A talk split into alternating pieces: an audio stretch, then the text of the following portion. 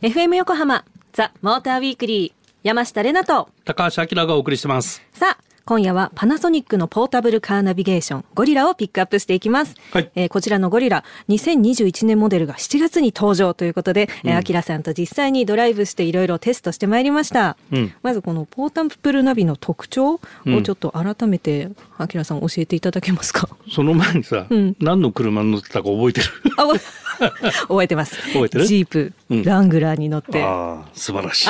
ああね、えー楽しかった。あの話もしたくなっちゃうけど、うん。え、いいですか、車。ラングラーってね、うん。ちょっと独特じゃんいやもう、アキラさんにまたね、ピックアップしてもらうときに登場がもうね、なんか、てんてれってん、インディン・ジョーンズみたいな感じでなんかここだけアフリカやな、みたいなと。冒険心あふれるよねあ、売れてましたね。あの車なんか、あれですよねい。いろいろ取っ払って、ロールバーだけにして、なんか、本当にアドベンチャー的に走れるとか、そうそうそうそうにポータブルな気をつけて。いいよね なかなか面白いドライブでした。あのー最近ナビはさやっはいぱスマホを使ってる人がまあ多いかなとは思うん。だけど、はい。やっぱりねナビ専用機っていうメリットはやっぱりいろん。なところにあって、うん。例えばね、まあ、今回のこのゴリラはその GPS の精度とかね、はい画面の見やすさみたいなのがこう格段に良くなってきて、うん。うん。うん。まあそういうメリットもあるん。だけど例えばそのスマホでナビやった時に、うん。首都高降ろされて また乗れって乗って。え？首都高降りてまた乗る？みどういうこたいな。とみたいな。あとこの道行くの？っていう やたら攻めた案内とかさ。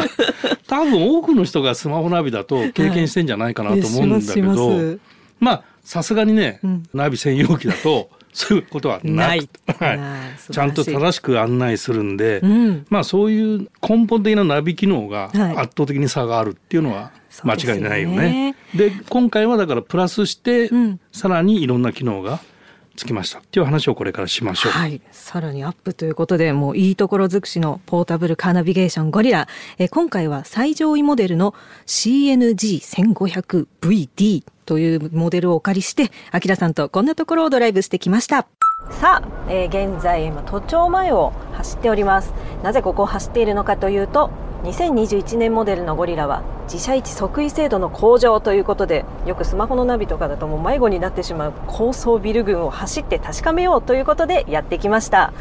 もうまさにコンクリートジャングルという感じで 同じようなビルの並びがね迷うんですけどすでに。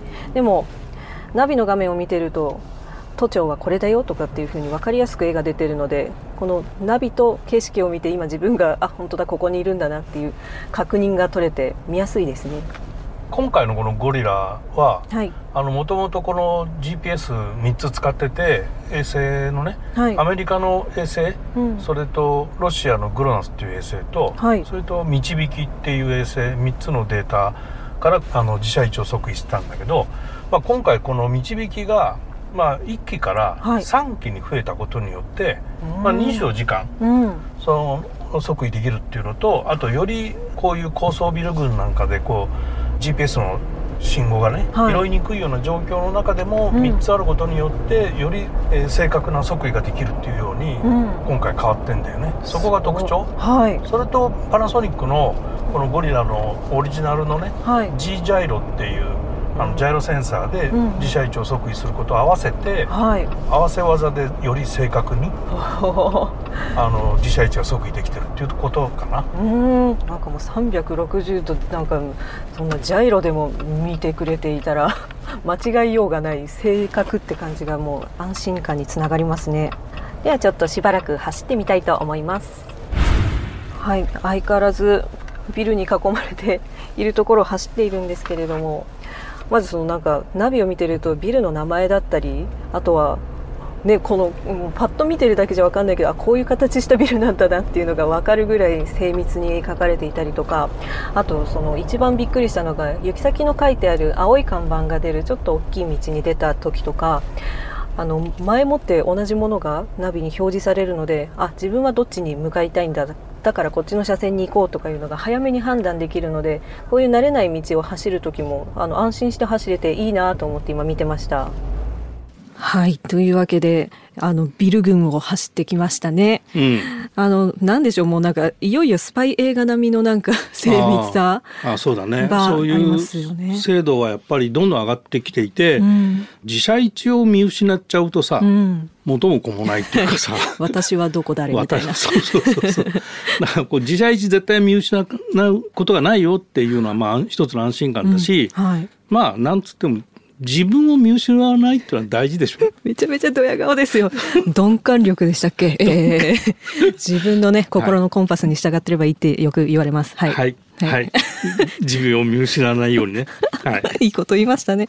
あとあの、その標識とか、その案内看板が、本当に前もって出てくれるので。うんうん、それで同じだもんね。そうそうそうそう。実際のものとね。そうなんです。あ、信号機の横にあるって、そう。うん、それがやっぱり、なんでしょうああいうなんかごちゃごちゃしたところ走る時って、なんか目標物がなかったりとか本当になんか迷いがちなので、うん、あの安心感は私にとってはすごく相棒って思ってよくあるのがほらこれ左曲がると例えばさ、うん、東京って実物は書いてあるのにさ、はい、ナビ見たら江戸って出てたりするじゃん。しないか。しない。しない、ね、それはそれでちょっとそういう機能欲しいですね。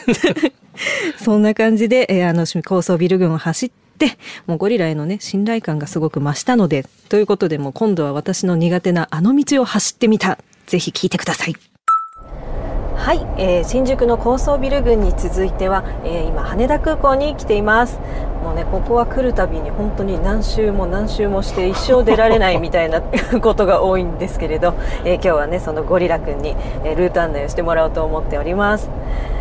ではちょっとここで、えー、ちょいと意地悪なんですけれども、えー、あえて私の勘で走ってみたいと思います、うん、ミスコすると思うけどね。ゴリラくんついてこれるでしょうか。あ今早速リルートが始まりましたね。もうすでに道を間違えて走っておりまして えと行きたいのは第1ターミナルなんですけど今まだ第2ターミナルを もう一回ね同じ景色見始めました。大丈夫か？あもうやっぱりさすがですね。リルートが早いしもうでもねこうやってルートを再検索してるうちにね次の分岐来ちゃったりしてどっち結局どっちってなってまた自分の判断で間違えて、まあ、またぐるぐる回るんですけれども、ね、そんな間合いもなくこっちですよって提示してくれるのでやっぱりいいですね。到着しましたルートガイドを終了します。はい。おかげさまでゴリラさんのおかげで無事に到着することができました。もうここの道の間違いはこれからはしないと信じて 心強く走っていきたいと思います。FM 横浜ザ・モーターウィークリー山下れなと高橋明がお送りしてます。今夜はパナソニックのポータブルカーナビゲーションゴリラをピックアップしています。えー、前半では実際にゴリラの最上位機種 CNG1500VD を使ってドライブしている模様をお届けしてきましたが、都庁の高層ビル群やぐるぐる回った羽田空港をドライブしてそのゴリラの凄さというものをチェックしてきたんですけれども、そのね、地図の見やすさの一つとなった全国どこでも市街地図は、えー、全国100%の市街地をカバーしているそうです。羽田はなんで迷うの？だってもう作りがぐるぐるしててどっちを向いてるか分かんなくなってくるんです。どんどん。ぐるぐる回されちゃって？ぐるぐる回されちゃって景色一緒だし。そうなんだ。羽田迷う人多いのかな？まあ確かに空港を走ると、はい、迷った車はここを走ってねっていう案内板出てるからあそうなんだ迷ってる人確かにいるのかもしれないけどあれだから大きくレイアウトを言うと湾岸線を挟んで第1ターミナルと第2ターミナルがそれぞれにあって1階が到着ターミナルで2階が出発ターミナル。でもじゃあどっち方向を頭にしたらこれは左右が逆になるわけじゃないですか。まあそりゃそうだ。そういうことなんです。どうしても無理なの。うん、それはね自分を見失いがちだね。だからコンパスですよね 自分のね。はいわ、はい、かりました。えあと、えー、さらに、うん、えビックスワイドのプローブ情報という実際に走っている車からの渋滞情報が東京のみから首都圏1都6県に拡大してキャッチできるっていうことになったらしいんですけど、うんうん、えっと、そもそもまずビックスワイドとは何ですか？あの道路交通情報通信システムっていうのがあって、道路にね信号センサーが置いてあってあの通行してる車の状況をこう拾ってるわけよ。それで渋滞まあ、車が通過すると走ってるわけだし、はいはいはい、止まってると渋滞してるわけだし。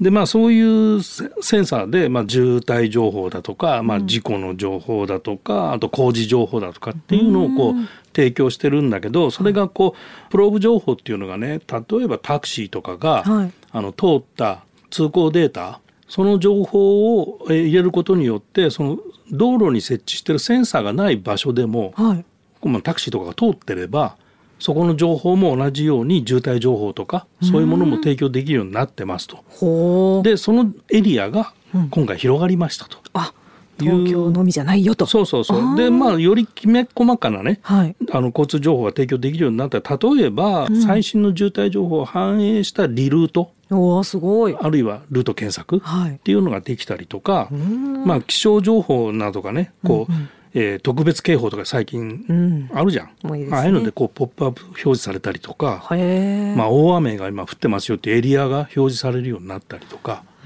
まあ、そういう情報もこう拾うようになってきたので、うん、まあ、より繊細に詳細な情報があの車に乗ってて得られますっていう。どうだ？スマホにないだろう。みたいな。スマホだと気象情報は気象アプリだからさ、渋滞は渋滞アプリね、アプリ切り替えないといけないんだけど一つ出ますみたいな。でそれとねプラスしてこれ従来モデルにもあった機能なんだけど、はい、あの逆走検知ねこれ、うん、あれ？見かけましたよね。見かけたよね。一緒に行った時。そうなんですよ。逆走実際にいたって初めて見ましたね。怖かった怖かった。でこれゴリラを積んでれば、はい、安心安全サポート機能ね。こういうのがあって、はい、その逆走を検知すると、うん、まあ、ナビがちゃんと違うよって。ちゃうよって教えてくれるとかね。あ。とまあ最大3年間の地図更新が無料だとか、はい、まあ、そういったメリットもありますなるほど、ねはい、地図3年間、えー、無料っていいですね。なんか、うん、まあ、最近どんどん道路変わるからね確かにどんどん開発されてますね、うん、まあまあ長く使えるししかもねポータブルナビ1であればいろんな車につけるとかってもお買い得お得って感じで、うん、とってもいいですね。はい。ということで今夜はパナソニックのポータブルカーナビゲーションゴリラをピックアップしました。FM 横浜ザ・モーターウィークリー山下れなと。高橋明です。さあここからは皆さんからいただいたメッセージを紹介していきます、はい、えー、ラジオネームチューリップさん。こんばんは。こんばんは。通勤と買い物のため毎日運転をしていますが車にはあまり興味がありませんでした、うん、でもこの番組を聞くようになってからは車の種類や性能などにも興味を持つようになり毎週楽しく聞かせていただいています。ありがとうございます。素晴らしい。はい、えー、今日はお二人にご相談があってメールしました、はい。えー、昨年息子が運転免許を取ったのですが、うん、全く運転する気がなく 一度も運転していません。えー、本人の希望で教習所に通い始めたのですが私がちょっとしたミスで車をぶつけ愛車を廃車にしてしまいました、うん、えー、幸い怪我は大したことなかったのですが事故が衝撃だったのか息子に絶対運転しないからと宣言されてしまいました、えー、私自身も事故はショックでしたが安全運転を心かけて今も毎日運転しています、うんうんうん息子は電車通勤で車を運転する必要がないのですがこのままペーパードライバーになってほしくないのです。どうしたら運転に興味が持てるようになるでしょうか。良いアドバイスをお願いします。というメッセージいただきました。なるほど。まあね事故を経験すると確かにね怖くなっちゃったりするかもしれないよね。そうですよね。なるほど、まあね、レアちゃんなんで運転好きになったの？もともと家族が運転するから、うん、で乗ってて楽しいなっていうのは子供時代から思ってて、うん、で自分も自由に運転してなんかいろんなとこ行きたいなとか、うん、まあ、まあ操作するのが好きっていうのもあるんですけどそういうところかな。それですよそれ。あのね自分の好き勝手にいつでもどこでも 行けるっていうね移動の自由っていうのが、はい、運転が好きになる最初のきっかけなんじゃないかな多くの人は。うん、で16歳でバイクの免許を取って、はい、そこでこの移動距離がさ今までチャリだったのがさ、うん、極端に伸びるわけよ。で知らない世界に行ける高校1年で経験するわけね。うわ広がるな いいですね。そうそうで18まで、うんうんうん、まあバイクをずっと乗るわけだよね。はいはいはい、雨降られたりさ排気ガスだったりさ夏の暑さだったりさいろいろ経験するんだけど、うん、車ってなんて書いてる 次に来るわけよ。ねそうですよね。動く部屋、うん、車になるとさらにねうん。移動する範囲が広がる？ですね。そうだな、うん、18になるとね、うん。それでこう知らない世界っていうかさ、うん。大学で勉強もしないで車ばっか乗ってたっていうのを思い出すんだけどさ。いい時代だ。いいね。いいですね、うん。でまああのこの人横浜の人かな、はいそうですね。あのやっぱりあの一つは大都市病もあってさうん。車も多いし人も多いしチャリもいるし いろんなものがあってはい。走ってると、うん、ちょっとそういう意味で怖いっていうところもあるんで、うん車の少ないエリアはい。にちょっとドライブ行かれたらどうかなと。で息子さんに運転してもらって、車はいないし人もいないし まあ、あるいはこう田んぼだらけのとこだったりするとさ 視界が開けまくり、開けまくり。この先何もねえぞっていう景色の中で運転するとうん、まあ何の怖さもないだろうし、まあそういうところからこう徐々に慣れていくって。で車を操作することの慣れができてくると、うんはいまあ、車の交通量が増えたり、うん。人がいたりしたところでもまあまあだんだん慣れてくる、うん。でやっぱり慣れって必要だなとは思うしね。本当に実感します。ね、だからそこで人の少ない車の少ないところで移動の楽しみとか、うん。あとなんだろうねそういうと先行った時に、うん。これ横浜に行ったら絶対食べれないよねとかさ あるじゃん。ありますあります、まあ、名物。名物。うん。うんあとこの景色ってすごくない、っていうのもあるし、はいあとはこう今の季節だったら暑いんだけど、うん、こう山の方行くとほんと涼しいみたいな爽やかな 空気ってあるじゃない？ありますあります。高原とかさ。いいですね。そういうとこってやっぱ車じゃないといけなくて、電車で荷物持って登るかって。ね歩いていく旅とは違う種類の楽しみ方のはい。移動ができるんで、うん。そういう意味ではなんかそんなことを経験してもらうとうん。いいんじゃないのかなっていう気がするよね。私もあのあと何が車好きってそのまあ自分の思ったとこに行けるのもそうですしその空間も、あの自分たちのものだから、まあ、好きな音楽聴くとか、うん。あとなんかそういうなんだろうおしゃべりの時間にもなったりするわけじゃないですか。うんうんうん。なんかその時の風景の雰囲気とかもありつつ、うん。なんかそういうコミュニケーションもできたりっていうのも好きだからなんか心の話になってきますね、うん。そういう素敵なところに行ってうん空気を感じて、で例えばね怖かったねっていう話とかもしちゃって、うん。でもなんかだんだんいいんじゃない？いい感じで運転できてんじゃんみたいになってくるとなんか気持ちも変わるんじゃないかなって。レナちゃんなんか大声で歌ったりしないで いやそれがねしたいんですけど、うん。あのねも結構漏れてるってことに気づいちゃって。あこれはいかんって分かって。あとなかなか顔がすごいことになるのであのあ対向車の人がゴーみたいになるから。それはよ夜？あのこっそり？そう夜交通量の少ないところで。やればいい。そうそうそう。あれ今度ちょっとやってみますね。うん。野生動物寄ってくるかもしれないけど、はい、僕らの業界だとやっぱり車を運転すること自体が好きな人たちがいっぱいいるから、うん。取材で今あの GT とかね、はい。レース行ってるでしょ、うんうんうん。で鈴鹿サーキットとか岡山とか岡山国際サーキットとか、あの自走で来るジャーナリストカメラマンいっぱいいるよ。すげえな。ロングドライブだな。あのね一番驚くのはあの、はい。オートポリスね。大分県。大分県まで自走で来るんかいっていうカメラマンいます。あのねやっぱカメラマン機材が多くてななんか羽田まで行くのも大変だし、うんうんうん。みたいなことを言ってんだけど、はい。い、やー九州まで車で走ろうが大変でしょって思うんだけど運転好きみたいねやっうぱわー好きな人ってね、ロングドライブ全然苦じゃないって言いますもんね。ね。ね。俺は鈴鹿新幹線で行くけどね。近場やったって。はい。ラジオネームチューリップさんいかがでしょうか？えーねぜひ息子さんとなんか楽しいドライブができますように。ザ・モーターウィークリーオリジナルステッカーをお送りします。